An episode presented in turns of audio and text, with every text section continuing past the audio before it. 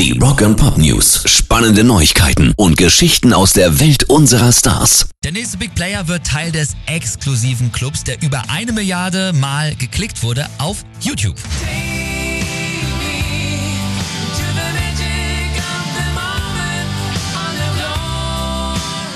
Wind of Change von den Scorpions hat jetzt eben auch diese Wahnsinns-Schallmauer durchbrochen und wurde auch mal langsam Zeit, oder?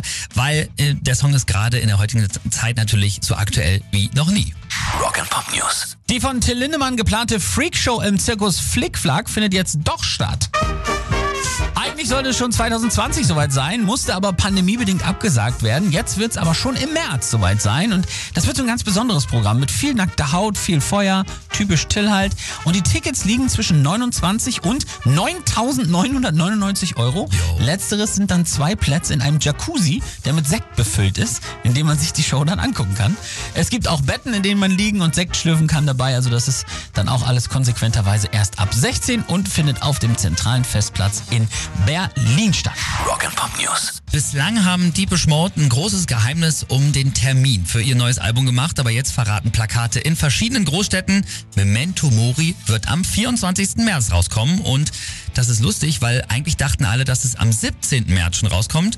Da kommt aber allerdings auch die neue Scheibe von U2 raus und da wollten Deepish Mode vielleicht nicht gegen an. Also offiziell bestätigt ist der Termin aber noch nicht.